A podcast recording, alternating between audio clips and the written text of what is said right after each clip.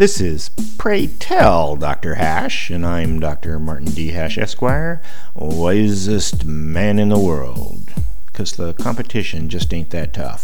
And these are things I wish someone had told me.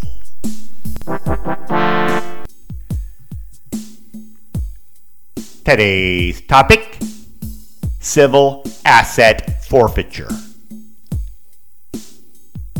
Criminal asset forfeiture requires someone to be convicted of a crime before government authorities can seize their assets.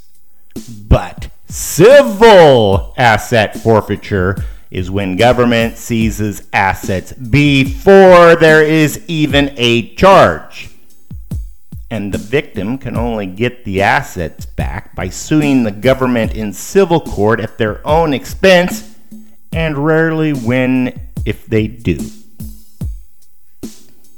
There are many cases of people not accused of a crime having their cash taken from them with no explanation given. It's never even recorded. The story is that it's split among the officers in the police department.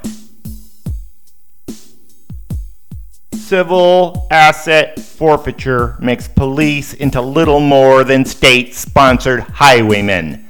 Legalized thievery at the point of a gun.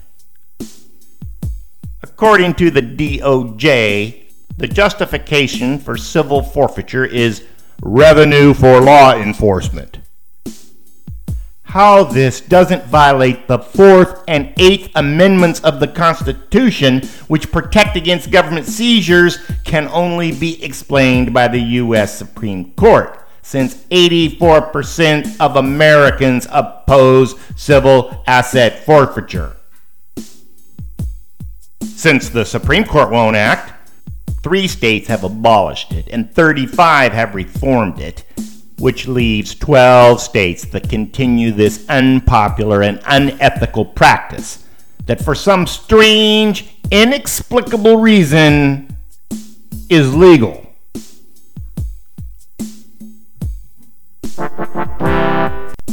For more, see my website at martinhash.com.